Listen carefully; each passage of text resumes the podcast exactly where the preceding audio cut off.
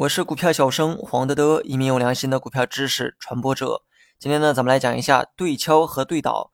对敲和对倒呢，都是一种操盘手法。之前呢，我也讲过这方面的内容哈。但是本着精益求精的原则，今天呢，再详细的给大家梳理一遍。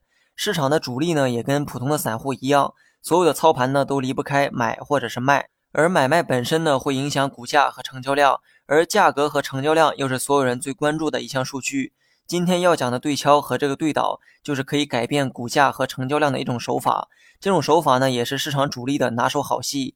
无论是对敲还是对倒，它的本质呢，都是左手倒右手的游戏，也就是主力自买自卖的过程。这么做呢，不会改变结果，但是会改变过程。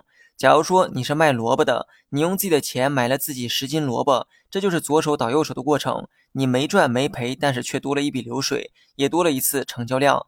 如果把这套流程呢重复多遍，成交量就会越做越大，给人一种繁荣的假象。这种现象啊，日常生活中呢也很常见。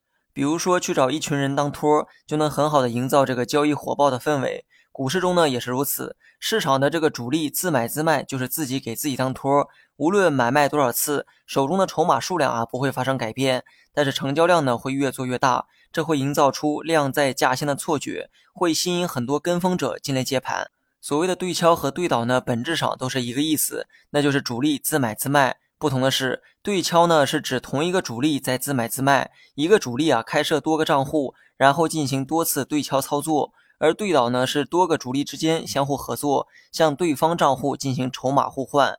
由此可见，对敲时呢操作主体啊并没有发生变化，是一个主力在自买自卖；而对倒操作的主体呢却发生了改变，是多个主力之间进行买卖。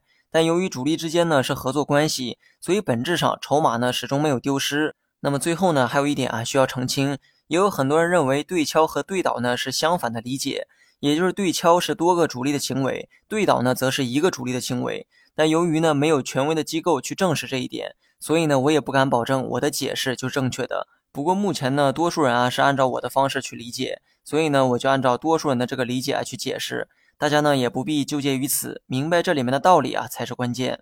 好了，本期节目就到这里，详细内容你也可以在节目下方查看文字稿件。